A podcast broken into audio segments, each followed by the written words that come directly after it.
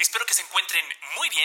Mi nombre es Jonuel Ramírez y me gusta hablar de liderazgo, optimismo y de cualquier tema que nos inspire a construir la vida de nuestros sueños. Los invito a compartir estos audios con sus amigos y familiares para que más personas se puedan beneficiar de ellos. Gracias por escuchar.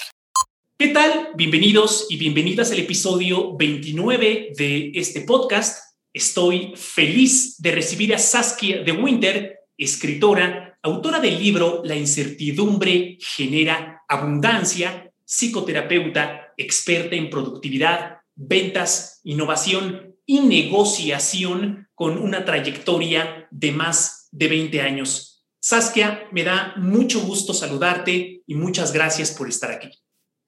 Muchas gracias, Junuel. Qué, qué padre que, que, me estás invitando a tu espacio.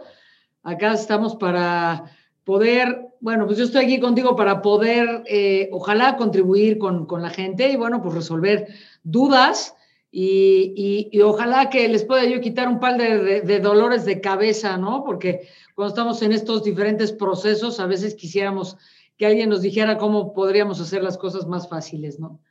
Me encanta y, y, mi primera pregunta para ti sería, eh, ¿cuál ha sido tu mayor aprendizaje desde que inició la situación de salud que ya conocemos?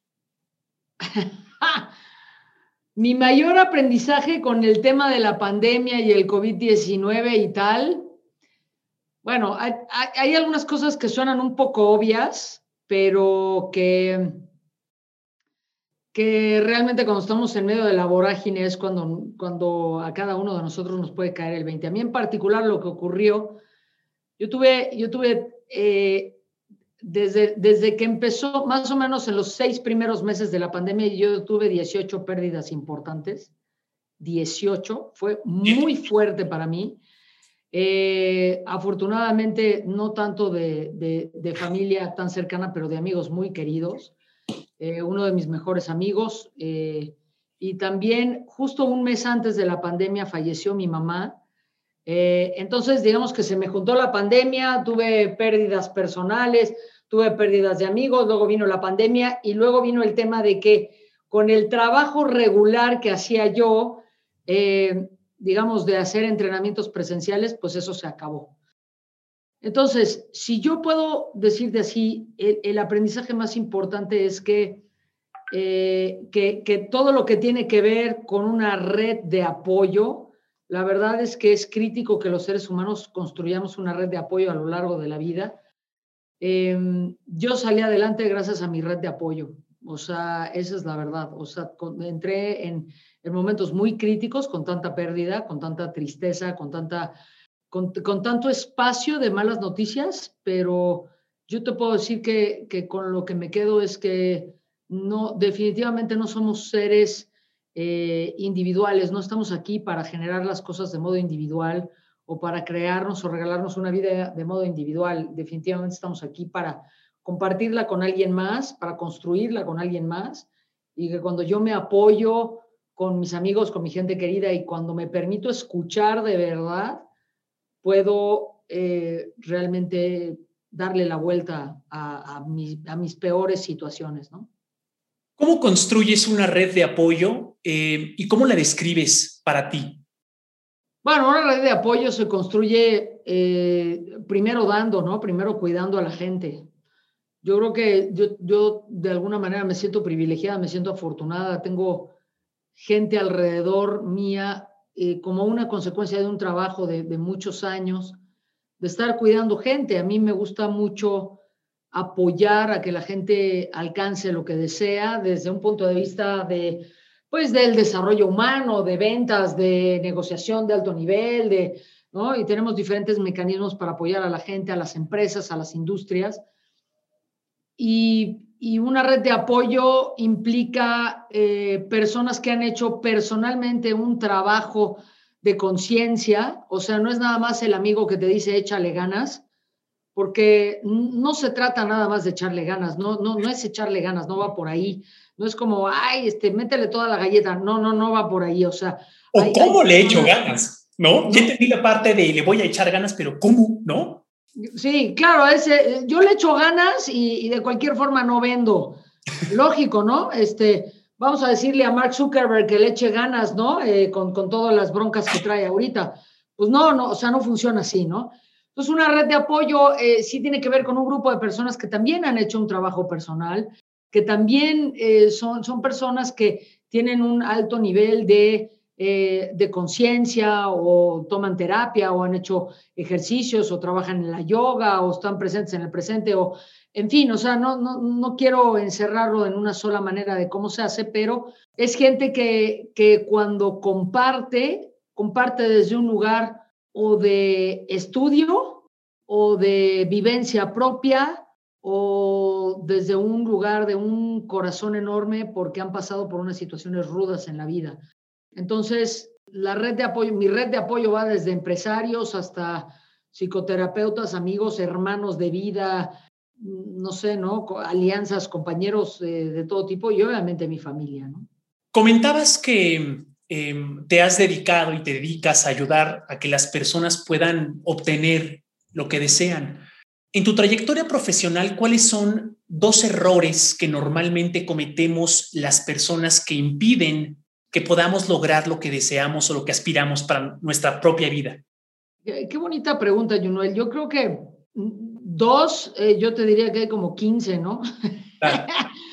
Pero uno de ellos que, es el, gran impedimento de, de lograr lo que queremos es que la verdad es que la gente tira la toalla demasiado rápido.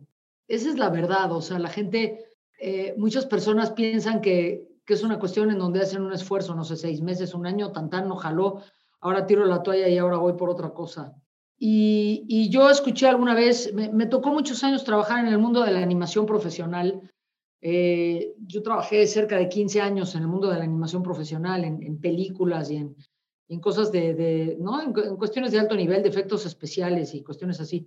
Y alguna vez me tocó escuchar al director de efectos especiales de la película de Casper, de Gasparín, y me acuerdo que el tipo dijo algo que se me quedó grabado para el resto de mis días, y es que el tipo decía así, es, no es qué tan bueno seas, es qué tanto lo quieres, es qué tanto lo deseas. Y yo creo que eh, vivimos en un mundo en donde como las cosas ya son desechables, es de úsese y tírese, es de, ¿no? El, el, el, vasito desechable de café, es eh, de uso de una sola ocasión, o pues eh, me conecto en las redes sociales y si me gusta le pongo like y si no, pues me desentiendo de la persona. Vivimos en un mundo, siento yo ahorita, que es, que es desechable y entonces puede existir una tendencia a simplemente desechar las cosas. Y a mí me parece que que las cosas no tienen que ser, no tienen que ser difíciles, no tienen que ser complejas, pero sí tiene que haber un trabajo, pues que no es de 20 minutos, es, es una cosa de pensarle, el trabajo que es majestuoso, el trabajo que es genial, el trabajo que trasciende, creo que no es una cosa de 20 minutos, me parece que es un trabajo pensado, estudiado, investigado, eh, en donde se escuchan diferentes tipos de autores y donde hay que trabajarlo, hay que, hay que pedalearle. Y entonces, uno de los primeros errores, como te decía yo, es que la gente tira la toalla demasiado rápido. Y el otro error, me parece que, yo lo que escucho es que muchas veces las personas no tienen la claridad del propósito. Tienen la influencia de, de un propósito de alguien más o de querer hacer las cosas por querer quedar bien con alguien más o es la tendencia y quién sabe, yo creo que esta, padecemos hoy en las diferentes generaciones un, un gran tema en donde a veces se nos olvida realmente escucharnos a nosotros mismos. Estamos tan conectados en las redes sociales, en los Zooms, en el Meet, Google y en todo este tipo de cuestiones del bombardeo de marketing y de información que hasta, hasta se nos olvida, ¿no? Cuando tenemos que ir al baño a hacer pis, de, la falta de, conexión que tenemos con nosotros mismos, de la falta de, conexión que tenemos hasta con nuestro propio cuerpo. Hay, hay gente que, que, que, no se da cuenta que su cuerpo le está hablando, que su cuerpo ya le dice, oye, tienes que descansar, tienes que hacerlo diferente.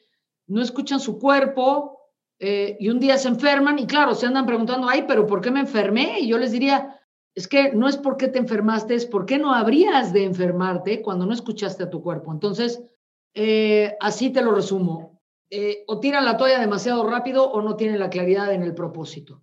Sobre el punto número uno de tirar la toalla muy pronto, ¿a qué crees que se debe que las personas tenemos esta relación con el tiempo en donde no calculamos apropiadamente cuánto nos va a tomar lograr un objetivo, transformar nuestra vida, cualquiera que éste sea? Bueno, hay muchos parámetros ahí, Junuel. Yo te diría, hay, muchos ingredientes que, que pueden generar una influencia, ¿no? Con, con, la relación con el tiempo. Fíjate, particularmente yo, yo tuve, yo, yo empecé teniendo una muy mala relación con el tiempo en mi vida. Mi mamá se enfermó cuando, por primera vez, porque se enfermó durante 37 años, se enfermó mucho tiempo mi mamá, cuando yo tenía 14 años. Y en ese momento ella le dio un derrame cerebral y al final ella le dieron cuatro derrames cerebrales y seis craneotomías, ¿no? O sea, de milagro vivió tantos años después de tanto padecimiento y de tanta enfermedad. Pero yo de alguna manera lo que anclé fue que a mí se me acababa el tiempo igual que a ella, ¿sabes? Entonces hay muchos factores. Eh, el otro factor es el que te digo que es ahorita es úsese y. La otra es que también como seres humanos en general tenemos una, digamos, una apreciación del tiempo en donde en general Creemos que las cosas que son de corto plazo las vamos a hacer más rápido y que las metas que son de largo plazo nos vamos a tardar más tiempo en alcanzarlas, cuando en realidad eh, típicamente es al revés y yo soy una persona comprometida y disciplinada, ¿no? Entonces, eh, tenemos, tenemos conceptos del tiempo. Hay, por ejemplo, gente que, que, que, tiene un cálculo del tiempo en donde no toma en cuenta el tiempo de las otras personas eh, o, piensa que las otras personas tienen que ir a su mismo ritmo. Y, eso es otra, otra área de oportunidad. O sea, yo, eso también me pasaba hace mucho tiempo. Yo pensaba que la gente tenía que ir a mi ritmo y vaya que me di cuenta que la gente no va a mi ritmo. Entonces, yo teniendo esa expectativa de que la gente tenía que ir a mi ritmo, pues, pues me equivoqué varias veces, asumí muchas cosas y ahora que lo entiendo, bueno, comprendo que me tengo que, tenemos que encontrar un punto medio, como en inglés se dice meet me halfway. Yo le bajo un poco, el equipo le aumenta un poco, tal, y, nos encontramos en un punto intermedio. Entonces, hay muchos factores que pueden influir en, en mi propia interpretación del tiempo, ¿no? Sobre el punto número dos, que, que tiene que ver con encontrar nuestro propósito, em, ¿cuál es la manera en la que podemos llegar a esa respuesta efectiva, viable? Sé que hay muchos elementos, pero ¿cuáles serían quizá dos pasos prácticos para las personas para empezar? Uno, a poder apreciar la importancia de dedicarle tiempo a, identificar su propio propósito. Y dos, eh, ¿cuál sería el paso para empezar, iniciar, etcétera? ¿no? Esa es una pregunta que, que es digna de, de, todo un podcast en específico, ¿no? Este, de todo un bloque de, no sé, de, todo un entrenamiento de 16 horas, ¿no? El, el, el, definir el propósito, pues yo le diría a la gente que aquí hay algo que, que, que a veces se nos olvida, ¿no? Que tiene que ver con, con, con, con una conexión profunda conmigo mismo de qué es lo que realmente me hace feliz. Y para poder encontrar ese camino también me tengo que dar la oportunidad de experimentar. Entonces yo creo que muchas personas no encuentran su propósito de vida porque no experimentan porque se dejan influenciar por el círculo cercano o por el círculo inmediato al cercano, pero no experimentan. Y yo creo que hay que experimentar desde agarrar una mochila e irte de viaje dos meses tú solo, tú sola, y a ver si, si te gusta comer este, camarones o si te gusta comer helado de chocolate o de pistacho de vainilla o si te gusta acostarte temprano o tarde, porque eso, eh, o sea, irse de viaje solo o sola, hay mucho tiempo de conversación interior y también, eh, ¿no? Es cómo me cuido, eh, pierdo el pasaporte, como a mis horas, tengo la ropa limpia, ¿no? Ese tipo de cuestiones. Pero eh, entrando en específico, hay muchos ejercicios de cómo encontrar un propósito de vida. Por ahí también en, en, mi canal de YouTube tengo por ahí toda una explicación de cómo se hace, pero, pero yo lo que diría es, esencialmente es, es lo siguiente, es para encontrar propósito de vida se trata de experimentar, se trata de que si me suena que va por aquí, si me suena que va por acá, entonces hablar con una persona que tiene mucha experiencia en ese camino y, que y, e entrevistar a la persona, ¿no? Decirle, oye, bueno, ¿qué significa ser arquitecto para ti? ¿Qué, ¿Qué, es lo difícil de ser arquitecto? ¿Qué es, lo, ¿Qué es lo fácil de ser arquitecto? ¿Cuál es el beneficio? ¿Qué te gusta? ¿Qué es lo que no te gusta? Porque en todas las profesiones y en todas las especialidades hay cosas maravillosas y hay cosas increíbles y hay cosas, eh, eh, ¿no? Vivencias, experiencias con las que yo puedo trascender, me puedo motivar, puedo llenar mi alma y mi corazón, pero también hay, hay experiencias que son terribles, hay, hay, hay clientes que nos hacen la vida de cuadritos, hay, hay pérdidas, hay fraudes, hay fracasos, hay... Entonces, yo creo que tiene que ver con casi como recordar con lo que aquello que nos gustaba hacer de niños chiquitos, ¿no? Si lo que te gusta es dibujar, bueno, pues entra, entra por ahí. Si lo que te gusta es platicar con la gente, pues a lo mejor tiene que ver con psicología, con coaching, ¿no? Si lo que te gustaba era jugar con tus muñequitos de acción, bueno, pues revisar, ¿no? Las aventuras o a lo mejor tú eras de los que deshacía, yo por ejemplo, es chistoso, ¿no? Yo este, deshacía y desarmaba la licuadora y la plancha y pues obviamente estudié ingeniería, ¿no? Entre otras cosas. Entonces, me acuerdo que un día, este, también por estar armando una cosa eléctrica, fundí todos los focos de mi casa y casi provoco un incendio, pero, ¿no? Me, regañó mi papá, pero luego me aplaudió y me dijo, qué bueno que estás haciendo experimentos, nomás que hay que hacerlo de otra forma. Y, y sin duda alguna es, es saber que hay tiempos. Yo creo que yo creo que no podemos perder de vista que en un proceso de elección de este propósito de vida también tenemos que hacernos conscientes que va a haber, que va a haber temas que vamos a tener que soltar, que me pueden gustar 10 cosas, pero pues solamente a ratos o mayormente me voy a dedicar a una o dos o tres, pero no me puedo dedicar a 10 cosas a la vez. Eh, y que va a haber cosas que voy a tener que soltar, o no por lo menos al mismo tiempo, a lo mejor en un periodo diferente de vida. Entonces también tengo que tener la madurez, tengo que tener los pantalones de que así como escojo el propósito, también tengo que escoger qué es lo que voy a soltar. Y, bueno, pues eso se pone en la balanza, ¿no? Con prioridades, beneficios, eh, costos, etcétera, ¿no?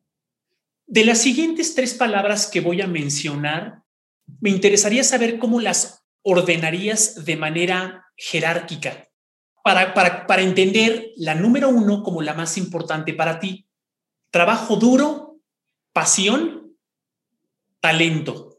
¿En qué orden las acomodarías en jerarquía? Tres siendo la menos importante para ti. Ok, yo creo que yo, yo creo que no las puedo ordenar de una misma manera en todo momento. Yo creo que se transforman. Yo creo que unas van antes y después dependiendo del propósito. Entonces, yo creo que si yo voy a entrar en un proceso, por ejemplo, en donde lo que me interesa es construir algo o trabajar en algo en donde voy a dejar un legado, pues ojalá que me apasione, ojalá que, ojalá que sea algo que me encante, ojalá que sea algo increíble. Y yo puedo tener mucho talento, pero si no trabajo duro, eh, se queda hasta cierto nivel. Entonces, qué padre que tengo un talento, pero el talento llega hasta cierto techo, llega hasta cierto tope. Y, de la misma manera, ¿no? Hay gente que tiene poco talento, pero trabajan tan duro, trabajan de modo disciplinado que rebasan a las personas que tienen talento. Y es muy interesante tu pregunta, porque también cuando yo soy una persona que elijo trabajar duro, independientemente de mi pasión, de que me guste o de que tenga el talento o no, de pronto me empieza a apasionar. Es como cuando voy por primera vez, bueno, ahora al gimnasio, ¿no? Con la pandemia es un poco complicado, pero a lo mejor en casa decido que de ahora en adelante me voy a tomar muy en serio el hacer ejercicio y o antes, ¿no? Cuando íbamos al gimnasio, pues cómo era, ¿no? Pues voy voy una primera vez al gimnasio y a lo mejor voy la, primera semana, pero no sé, después de 15 días, pues a lo mejor quiero pues ya no ir, quiero desertar. Y yo creo que en una cuestión en donde si empiezo a trabajar duro y de verdad me clavo en la disciplina, entonces empiezo a desarrollar un talento, empiezo a encontrar un talento que yo no sabía que tenía y curiosamente me empieza a apasionar. Eh, entonces yo creo que eh, el orden de esto depende, pero si tuviera que tomar una decisión, yo pondría primero la pasión, ojalá que cada uno de nosotros encontremos qué es lo que nos apasiona, luego el trabajo duro independientemente de tu talento. O sea, la verdad es que en nuestra compañía, en mi compañía, no porque tengo socias, eh, pero en nuestra compañía Está bien, qué bueno que tienen el talento, pero yo prefiero contratar a alguien por principios y valores que por talento, porque el talento se puede desarrollar. Entonces, yo prefiero que tenga principios y valores, ¿no? Por ejemplo, que uno de ellos puede ser la pasión, puede ser la disciplina. Entonces, pues ahí está. En un mundo donde la incertidumbre está presente en todas las dimensiones de nuestra vida, empleo, salud, vivienda, educación, etcétera, ¿cómo podemos ser mejores para construir planes efectivos que beneficien nuestra vida, planes que nos transformen para bien, planes que nos permitan obtener lo que deseamos? Yo creo que esto tiene que ver con, con, la manera en la que yo manejo las circunstancias en mi vida. Puede ser que yo esté en una situación de crisis o puede ser que yo esté en una situación de abundancia o de escasez o de incertidumbre o de gozo o de certeza o de alegría o de enojo. Pero yo creo que hay que separar, yo, Noel, yo creo que una cosa son las circunstancias exteriores y otra cosa es cómo yo interpreto o manejo las circunstancias exteriores. Es decir, hay muchas personas que cuando tienen dinero en la bolsa están contentos y el día en que no tienen dinero en la bolsa están tristes. Entonces yo le digo a la gente, ok, entonces te maneja tu dinero o cómo? Y eso es, y eso es, es tremendo, ¿no? Porque esto tiene implicaciones y muchas personas ni siquiera lo, han revisado, ni siquiera lo tienen consciente. O, o, quién te maneja, ¿no? Cuando estás bien con tu pareja, entonces estás de buenas. Y si estás mal con tu pareja, entonces estás de malas. Entonces te, te maneja tu pareja. Entonces, yo creo que independientemente de la incertidumbre externa, independientemente de que hay una pandemia afuera, yo creo que yo tengo que mirar eh, dentro de mí, yo tengo que echarme un clavado dentro de mí y decidir cuáles son las herramientas que hoy puedo aprovechar, cuáles son los talentos, la pasión que puedo aprovechar, el trabajo duro que puedo aprovechar para adaptarme, para colaborar de modo diferente, para encontrar un camino diferente y en caso de que yo no tenga las herramientas, también hacerme consciente de que yo no tengo las herramientas y que se vale pedir apoyo con esta famosa red de apoyo que te decía yo, o pedir apoyo con alguien más o acercarme a alguien más para, para poderlo construir. Por eso, eh, y, eso tiene que ver en mi capacidad de qué tanto trabajo yo conmigo. Yo creo que de lo mejor que podemos hacer con nosotros para alcanzar nuestras metas es de veras, de verdad, hacer un trabajo profundo de de mirarme, de hacerme consciente, qué me molesta, qué no me molesta, en qué soy talentosa, cuáles son mis áreas de oportunidad, pero de verdad de una manera sincera. Y de hecho, eh, justo también platicaba yo con un director general, nosotros estamos, eh, nos informamos mucho con el World Economic Forum, ¿no? Eh, y, estudiamos mucho esto. Y, bueno, para el 2025 existen unas tendencias tremendas en todo lo que tiene que ver con el trabajo. O sea, viene la inteligencia artificial aún más fuerte, el deep learning, machine learning, todo esto. Y bueno, se hace un cálculo aproximado de que pues estamos hablando de que va a haber eh, pues alrededor de 85 millones de personas que, que, van a, que van a tener que salir de sus trabajos alrededor del mundo, cosa que son estadísticas fuertes. Y entonces eso tiene una implicación, ¿no? Tengo una responsabilidad, tengo una obligación, una responsabilidad, una obligación de, de educarme, de estudiar, de aprender, de estar al día, de seguir las tendencias. Y eso es independiente de lo que ocurre afuera. O sea, yo puedo seguir estudiando música, yo puedo seguir estudiando, y más ahora con tanto curso gratis, ¿no? Eh, hay, cursos en el, Museo de Arte Moderno de Nueva York y son gratis. Es como, híjole, o sea, son, oportunidades que no, que, yo no estaría perdiendo, hay tantos cursos para especializarse, para aprender como para que en la medida en la que yo vaya desarrollando ese talento, vaya desarrollando estos conocimientos, pues pueda yo manejar lo que tenga que manejar en la vida a pesar de las circunstancias. Eso es, ¿no? Es, la vida me va a tratar como me va a tratar y la vida es injusta, pero luego yo decido qué hacer con mi vida y yo decido qué hacer con las circunstancias en las que estoy. Porque no es cierto que el dinero me maneja, no es cierto que la pobreza me maneja, no es cierto que la falta de conocimiento me maneja a menos de que yo lo permita. Si yo lo quiero permitir, bueno, pues, pues a lo mejor sí me maneja, ¿no? Pero ¿cómo evito que todo eso me maneje? Pues hay que ponerse a estudiar, a preguntar, a, aprender de los que ya han pasado por ahí. Reflexionando en el título de tu libro, La incertidumbre genera abundancia, muy bonita portada, ¿cómo relacionas la falta de certeza, seguridad y confianza con la abundancia. ¿En dónde se cruzan? ¿En dónde conectan? La falta de confianza, por ejemplo, es algo que yo puedo trabajar. la falta de dinero es algo que yo puedo trabajar. La falta de alegría es algo que yo puedo trabajar. Pero antes de poderlo trabajar, lo primero que tiene que ocurrir, y esto es casi hasta filosófico, lo primero que tiene que ocurrir, y, por ahí tengo que empezar, es primero me tengo que dar cuenta que tengo esa falta, que tengo ese vacío. Porque es muy difícil, e, e, es, como una pared, ¿no? Que está manchada. Yo, yo, no puedo, yo no puedo transformar la pared que está manchada o que tiene huecos o que, o que le hace falta pintura o resanar si yo no he visto la pared. Primero tengo que mirar la pared y de acuerdo a mis parámetros, a mis principios, a mis valores, a mi ideología, yo puedo decidir, ok, esta pared no me gusta y la quiero cambiar, pero si yo no la veo es muy difícil. Entonces, todo lo que tiene que ver con falta de certeza, falta de confianza, falta de dinero, falta de valentía, ¿no? que sería como la cobardía o la deshonestidad, todo eso, tiene que ver con, con algo que yo puedo desarrollar, que yo puedo aprender, que yo puedo descubrir. Y en la medida en la que yo como ser humano pues trabajo en mi valentía, en mi pasión, mi fuerza, en mi libertad, pues puedo conectar con otras personas que están en ese canal. Porque también eso es lo que ocurre, ¿no? Si yo soy una persona cobarde, pues soy como un imán de otras personas cobardes. Y entonces de pronto estoy completamente rodeada de personas cobardes, ¿no? Y de la misma manera, si yo soy una persona que me atrevo, pues de pronto hay alguien que se pega conmigo y me dice, oye, yo también me quiero atrever o, yo o quiero que me enseñes cómo atreverme y al ratito esa persona se atreve a hacer algo que yo no quise y entonces yo le aprendo a esa persona. Y entonces de pronto con mi valentía yo me empiezo a rodear de gente valiente. Entonces, todas estas faltas o escaseces de las que tú hablas, en realidad es una, es una manera de ver la vida, es una mentalidad. E inclusive, ¿no? Eh, por ahí eh, hay gente que dice, bueno, es que yo vivo yo vivo en una ciudad muy pequeña y como yo vivo en una ciudad muy pequeña, pues no tengo tanta oportunidad de vender. Es una manera de mirarlo. Eh, al final yo puedo cambiar la interpretación y puedo decir, bueno, como vivo en una ciudad pequeña, tengo la oportunidad de conectarme con todas las personas que están a mi alrededor.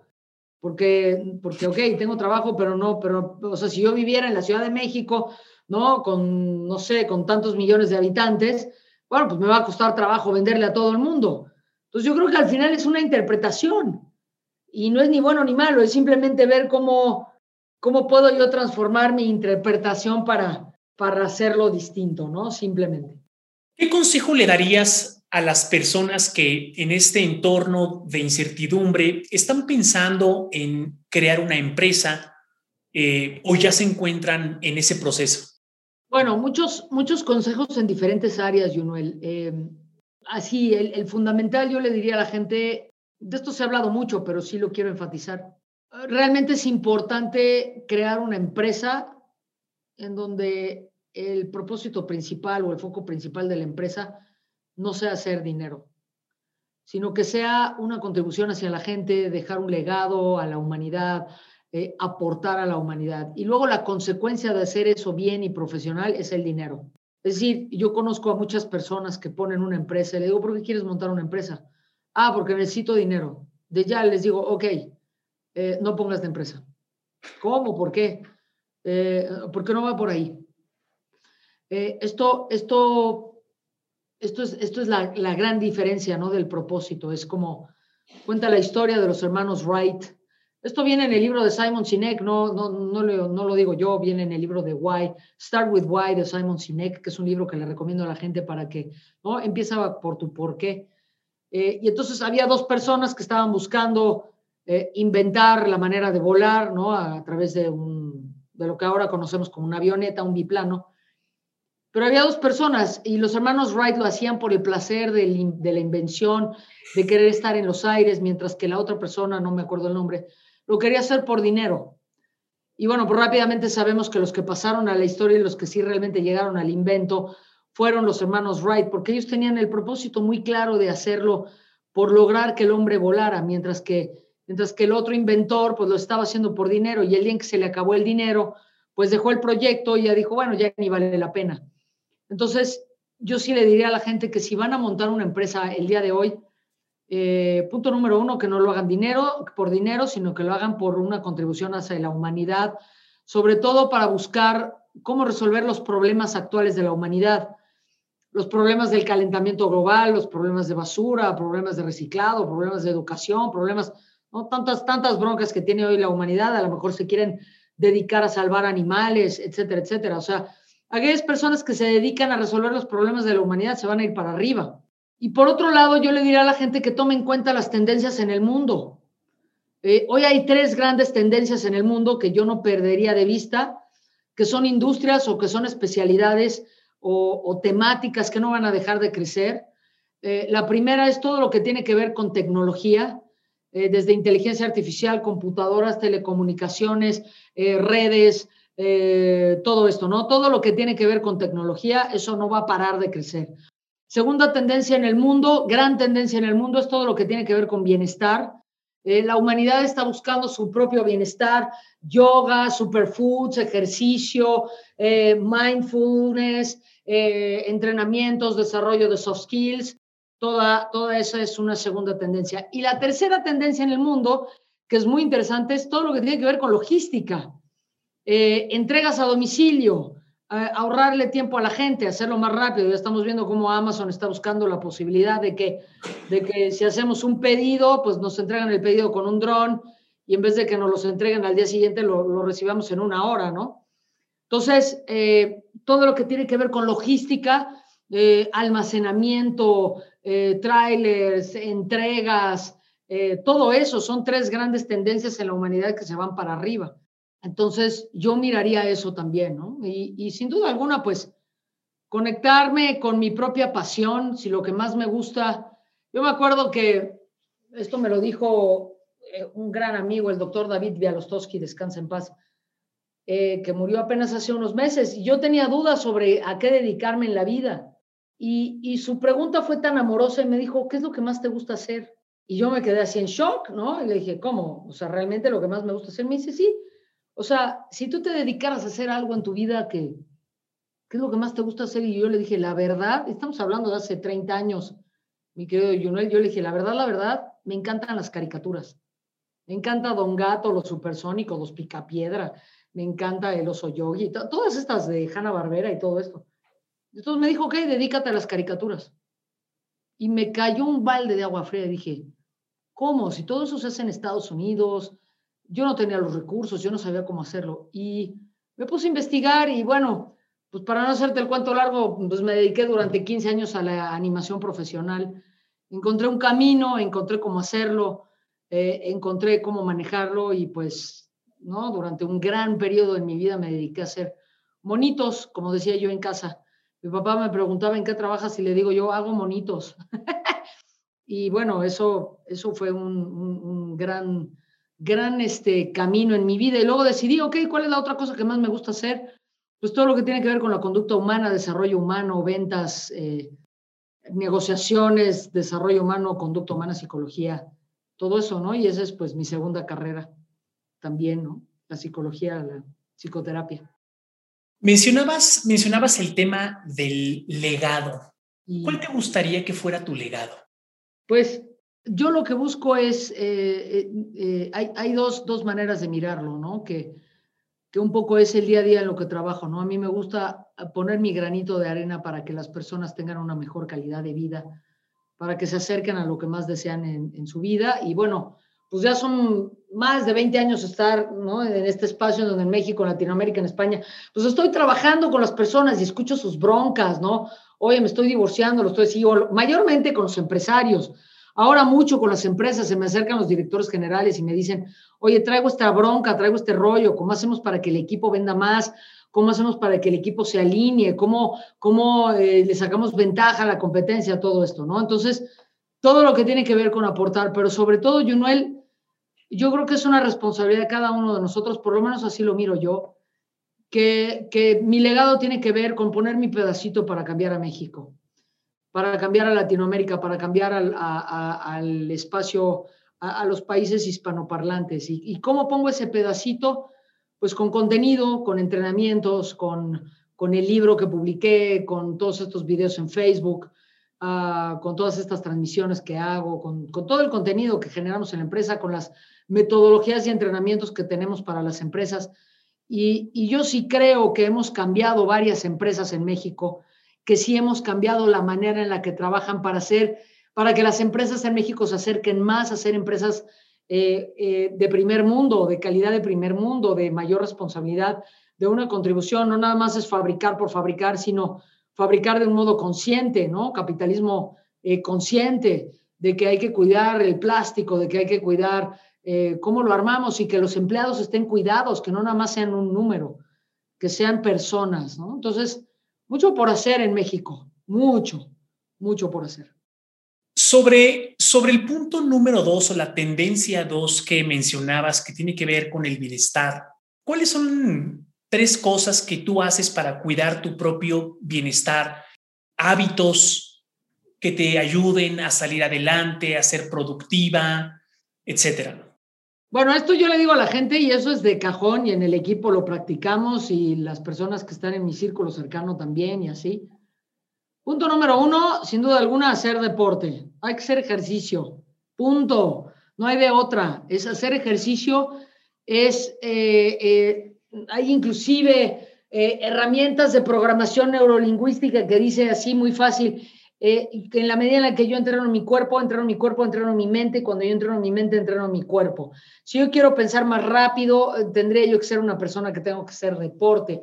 Eh, nosotros desarrollamos también una metodología dentro de la empresa en donde yo le demuestro a la gente que cuando hace ejercicio y hace deporte se convierten en mejores vendedores. Entonces, punto número uno, hacer ejercicio lo más frecuente que se pueda con instructores de preferencia, no es nada más pongo un video y ya, ¿no? Por algo hay gente que son especialistas de hacer eh, deporte con una persona que te entrena hace toda la diferencia. Punto número dos, la alimentación, fundamental, Yunuel, bajarle el azúcar, tomar agua, bajarle a los refrescos, eh, ser muy consciente de lo que yo como. Hay, ciertos alimentos de que, que, que aparentemente eh, son naturales, es crítico saber que a lo mejor no, no me caen bien al cuerpo, según por ejemplo la medicina ayurveda, yo tengo que saber qué es lo que dice la medicina ayurveda de acuerdo a, mi, a mi dosha, a mi, bueno, es una definición que se utiliza en la medicina ayurveda. Eh, yo, por ejemplo, a mí no me conviene comer jitomates, a pesar de que el jitomate es muy sano, pero es algo que no me conviene por la fisionomía en mi cuerpo, etcétera, etcétera. ¿no? Entonces, la alimentación crítica evitar todo lo que está empaquetado, enlatado, con marcas, mejor todo lo natural, todo lo de mercado, tal, tal, tal. Y tercer punto, la meditación. Sí recomiendo que la gente medite, ojalá que pueda meditar, aunque sea 10 minutos diarios. Eh, la meditación, entre más eh, como ser humano trabajo en mi meditación, más puedo trabajar en diferentes áreas de mi vida. Tiene muchos beneficios la meditación, muchos. Una, uno de los grandes beneficios es la disminución del estrés. Eh, me permite pensar de otra forma, me permite inclusive trabajar con la glándula pineal, que la glándula pineal es una gran fuente de generación de, de energía, en fin, ¿no? Hay, hay, hay, hay muchas formas. Estos tres consejos así en concreto, deporte, alimentación, meditación. Esos son de los grandes hábitos que yo recomiendo. Leer, por favor, tenemos que ser un país educado. Leer, señores, leer libros. Por favor, tendríamos que aumentar el promedio de lectura del mexicano. Esa es la otra. ¿Hay algún libro que haya cambiado tu vida? No, hay muchos. Ah, a ver, eh, un gran libro que yo recomiendo, que es ese así, un libro que, hay que tener en la cabecera, eh, El hombre en busca del sentido. El hombre en busca del sentido de Víctor Franco es, es la historia de, es una, su propia historia de cómo fue sobreviviente eh, en un campo de concentración en la Segunda Guerra Mundial. Es un libro exquisito, es un libro para cambiar la manera de ver la vida. Hay muchos libros, está Good to Great de Jim Collins, está eh, El líder que no tenía cargo de Robin Sharma, ese es un libro que me gusta mucho. Eh, los libros de Deepak Chopra, él, él tiene varios libros, hay uno que se llama Sincrodestino, que me gusta mucho, que es, es, un libro difícil de leer, tiene muchas cosas ahí complejas.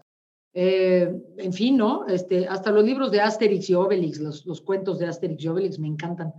Mafalda, no sea, uy, tanto por leer, ¿no? Eh, tengo, estoy con un grupo de empresarios que, que le llamamos, este, ¿no? A todos los libros que no hemos alcanzado a leer le llamamos la torre de la culpa, porque, ¿no? Acá tengo, mira, aquí tengo otros libros, ¿no? Este, Este, por ejemplo, e, es un gran libro, Customer Funded Business, cómo, cómo, cómo fondear tu, tu negocio a partir de los clientes sin tener que buscar capital.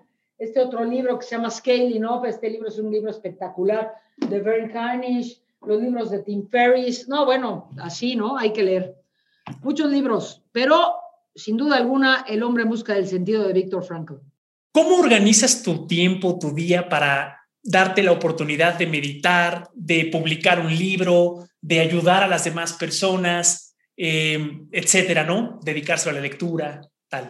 Es que no lo hago sola, Junuel. No se puede.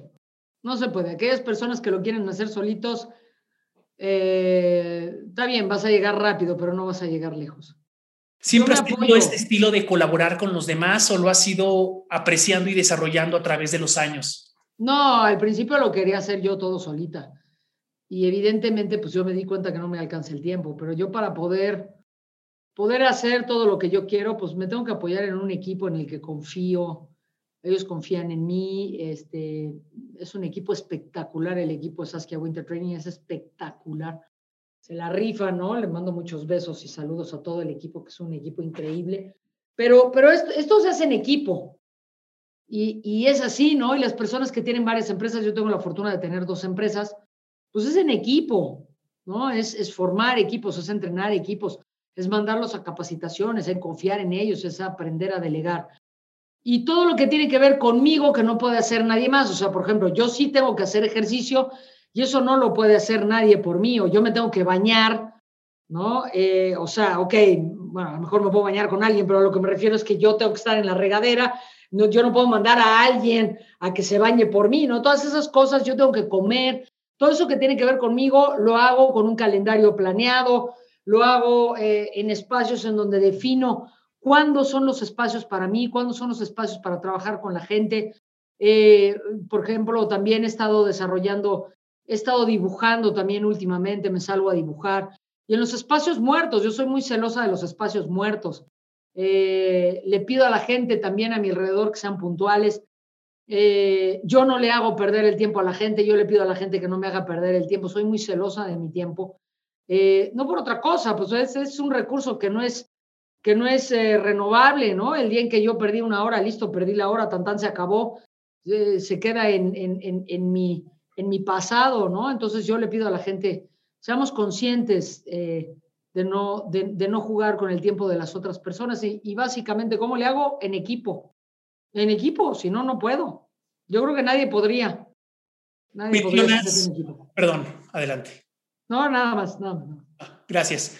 Eh, mencionas que justamente en este contexto del trabajo en equipo y de confiar en las demás personas y tal, eh, ¿cuáles son dos cosas en general de muchas que podemos hacer las personas para que las demás confíen en nosotros? ¿Cómo podemos ser personas confiables para los demás?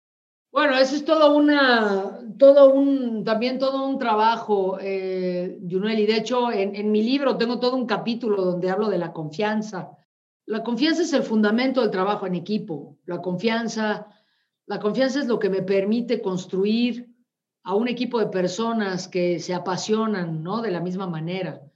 Si, no hay confianza, no puedo tener trabajo en equipo. Si no hay confianza, no hay ventas. Si no hay confianza, no puedo haber liderazgo. Entonces, es el fundamento. ¿Cómo le hago para construir confianza? Bueno, hay, hay, hay muchas técnicas, pero te, te, voy a dar una, ¿no? Eh, una que, que eh, viene de un autor que se llama Patrick Lesioni. Eh, esto viene en su libro que se llama Las cinco disfunciones de un equipo, es un librazo. Y él habla de que para poder construir confianza en un equipo, una de las cosas que tiene que hacer el líder es mostrarse vulnerable. Y de la vulnerabilidad se habla poco en las empresas. Eh, parece que la vulnerabilidad es lo mismo que la debilidad y, no hay nada más lejano que eso. La debajo de la vulnerabilidad hay fortaleza. Ah, si yo me muestro vulnerable ante mi equipo, significa que me puedo romper frente a mi equipo, me puedo quebrar frente a mi equipo, pero de alguna manera sé quiénes son. Hemos construido este vínculo de tal forma que inclusive si ellos quisieran lastimarme o arruinarme la vida, yo tengo la capacidad de basarme tanto en mi fortaleza que puedo crecer de nuevo, puedo reconstruirme de nuevo. Entonces, eh, los grandes líderes en el mundo, por ejemplo, pensemos en Mandela, Mandela, que es de las primeras cosas que hizo cuando Mandela salió de la cárcel, lo primero que hizo fue perdonar a la gente que lo metió a la cárcel durante varias décadas. Entonces es algo para aprender, ¿no? El tipo, el tipo decidió que no, que no iba a gastar ni un solo minuto más, ni un solo segundo más en sus pensamientos con respecto a que si los iba a perdonar o no. Salió de la cárcel, los perdonó y listo, se puso a trabajar en lo que tenía que trabajar. Me parece que la confianza es algo que se trabaja y está íntimamente relacionado con la manera en la que yo le cumplo a los demás, la manera en la que yo cumplo con mis compromisos. Si yo soy una persona de palabra, entonces puedo generar confianza, pero también, también puedo yo, desde un lugar mío, generar confianza cuando yo puedo, puedo entrar en un espacio con un desconocido y puedo comenzar a confiar. Eh, de hecho, lo hemos hecho todos, ¿no? Eh, cuando vamos a un restaurante, pues confiamos en la marca del restaurante o confiamos en el espacio y, no, y estamos confiando en el chef, porque no conocemos al chef. Entonces, muchas personas me dicen, es que para poder confiar yo tengo que conocer a la persona, no es cierto. Para poder confiar lo único que tengo que hacer es elegir confiar. No tengo que conocer al chef, no tengo que conocer al piloto de avión para treparme en un avión. O sea, y puedo confiar en la marca, ¿no? Puedo confiar en la marca de, la aerolínea, pero también sabemos que hay aerolíneas de primerísima en donde pues el piloto se le zafó un cable y el tipo estrelló el avión. Entonces yo creo que es una elección de vida confiar.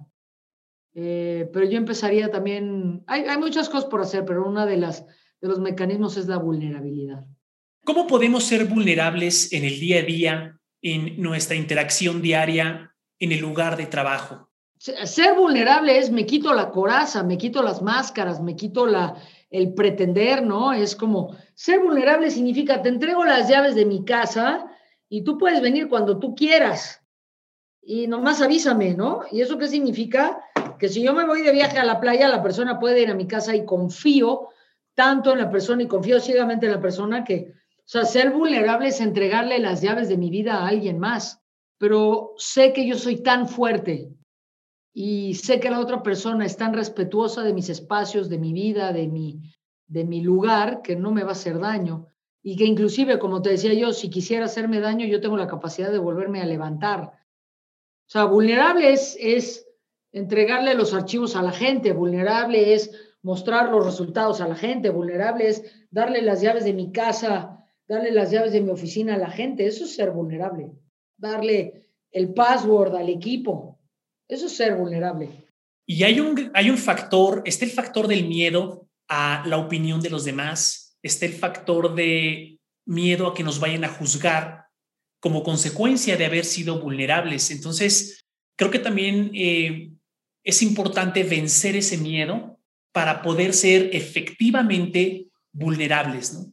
Es que sí, no, eh, mi querido Junuel, porque porque eh, es muy popular esta frase de vencer el miedo, pero en realidad no se trata de vencer el miedo, en realidad se trata de aprender a bailar con él, de atreverme a pesar de mi miedo, porque en realidad el miedo nunca se va, el miedo nunca se va de mi vida, gracias al miedo yo estoy vivo, gracias al miedo tú estás vivo, gracias al miedo la gente está viva, no la gente que nos está escuchando, o sea, gracias al miedo reacciono, me quito de la calle y entonces evito que me atropellen. Entonces, gracias al miedo yo me salvo la vida. Pues qué bueno. Eh, y, el miedo nunca se va. La gente me dice, oye, ¿cómo me quito el miedo? No, no te lo quites. Es, es, no, se trata de quitarte miedo, porque el miedo nunca se va. Se trata de, de aprender a atreverte a pesar de tu miedo, de aprender a arriesgarte a, aprender a pesar de tu miedo, de, de, de, de atreverme, de arriesgarme, de, de, ponerme en acción a pesar de mi miedo. Y un día el miedo, a pesar de que esté ahí, pues ya no tiene importancia. O sea, yo cuando empiezo los entrenamientos o, no sé, las entrevistas o en diferentes espacios, yo todavía tengo miedo. Claro que tengo miedo, pero pues me atrevo a pesar de mi miedo. Y luego después de un ratito, pues ya se me quita. Pero no, no, no es vencer al miedo, porque vencer al miedo es, es como querer contar las estrellas del universo. Pues es, no está canijo, o sea, es como casi imposible. Mencionabas eh, que no tenemos que vencer el miedo, que tenemos que aprender a bailar con él. ¿Cuándo fue la última vez que bailaste con el miedo? ayer. O sea, eh, esa es una de las cosas que constantemente hacemos con el equipo. No, inclusive hoy, eh, hoy tuve el privilegio de, de, estar en un entrenamiento en donde teníamos en el espacio a, a un director de una organización muy importante mundial y estuvo el director general que viene de Inglaterra. Y bueno, es una empresa de mucho peso eh, y estaba presente, ¿no? Y pues claro que, pues por ahí el miedo provocó nerviosismo en mí y, y yo creo que esto es para hacerlo todos los días. O sea, no es como que, ay, bueno, las cosas que me dan miedo, pues nomás lo voy a hacer los sábados. No, es, ahora tampoco es, tampoco es como para, ¿no? Este, pues si a mí me da miedo aventarme del paracaídas, pues ya lo voy a hacer mañana. A lo mejor lo puedo hacer paulatinamente a lo mejor pues no me tiro de paracaídas, pues a lo mejor primero, pues no sé, me tiro de, del parapente o, no sé, o me tiro este, del bungee, bueno, el bungee también está más canijo, ¿no? Pero a lo mejor brinco en un brincolín y entonces brinco así o me tiro de, de un trampolín de varios metros, de cinco metros, tal, y lo voy preparando. Ahora hay gente que dependiendo su umbral de, de miedo, pues sí, de la noche a la mañana se aventa del paracaídas y está todo bien. Y yo a tu público le diría, si nunca te has aventado del paracaídas, aviéntate, porque es una experiencia espectacular aventarse el paracaídas. Pero, pero es una cuestión de, digamos, de, de irlo construyendo poco a poco, ¿no? Ahí está. Depende de cada quien, depende de cada quien. Muy bien. Pudiera seguir platicando contigo, Saskia, horas, pero quiero ser respetuoso con tu tiempo.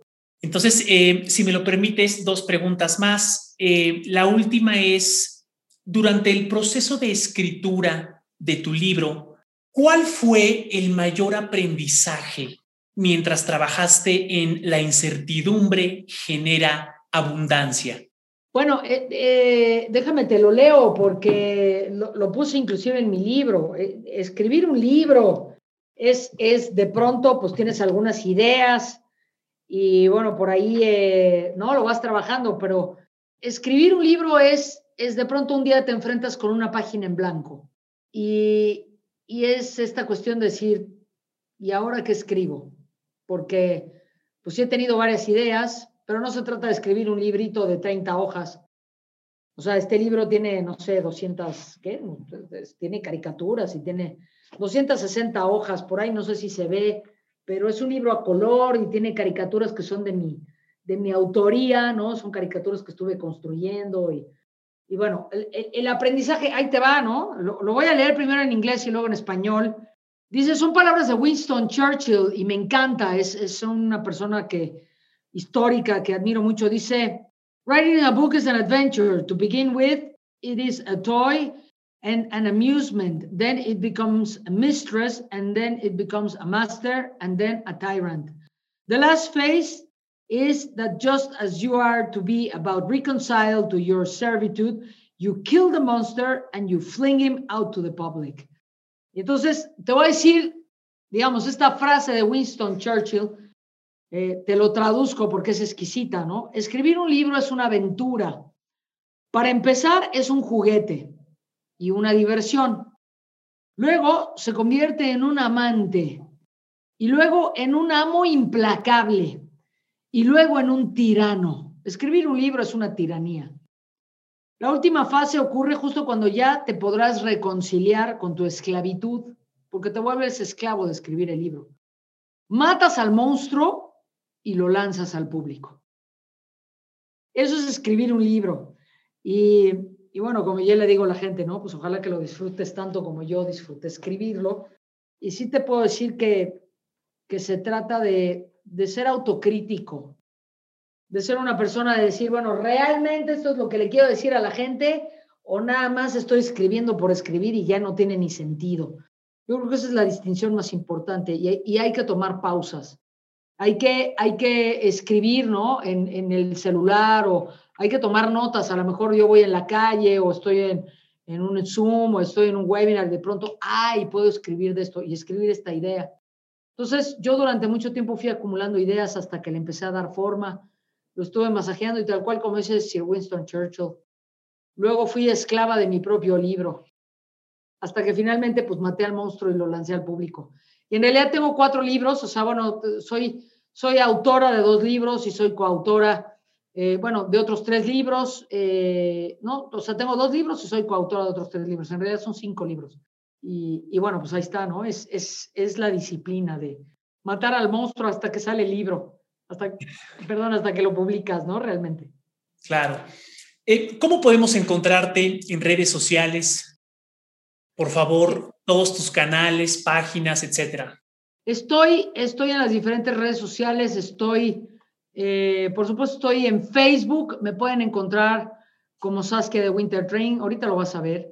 Eh, estoy en Instagram, estoy en, estoy en YouTube. En YouTube pueden encontrar más de 80 horas de contenido gratis donde la gente puede ahí vernos. Y aquí está la, la imagen. Sí. Mira, ahí te lo pongo y te lo pongo en pantalla grande y de cualquier forma te mando esta ah, imagen. Muy bien, para que está, ¿no? contigo eh, pueda conocer un poquito, se ve perfecto, y pueda conocer cómo eh, pueden colaborar contigo, ¿no? Dónde encontrar todas tus publicaciones, acceder a todo tu contenido. Entonces, está excelente. Sí, acá está, básicamente es eh, info arroba sasdw.com. el teléfono 55 54 500 580. Estoy en Instagram como Saskia de Winter, estoy en YouTube en Saskia DW. Busque, que busquen Saskia de Winter en Facebook, en LinkedIn, en, en saskiawinter.com es la página. Y bueno, pues ahí, ahí está, ¿no? Eh, de cualquier forma, bueno, pues ahí están los teléfonos y por ahí me pueden localizar. Excelente. Bueno, pues muchísimas gracias, Saskia de Winter, escritora, psicoterapeuta, experta en productividad, ventas, innovación y negociación. Ha sido de verdad un, placer tener esta conversación contigo. Me encantó. Gracias. Qué padre, Junuel. Yo, yo eh, espero que esto sea contributivo para la gente. Eh, con gusto, eh, bueno, podemos reanudar otra, podemos hacer otra, encantada de la vida, podemos buscar otro tema. Y de nuevo, muchas gracias. Ojalá que le sirva a tu público. Bendiciones y a leer, a hacer deporte, a comer sanito, a meditar. Muchas gracias, Junuel. Bendiciones y muchísimas gracias.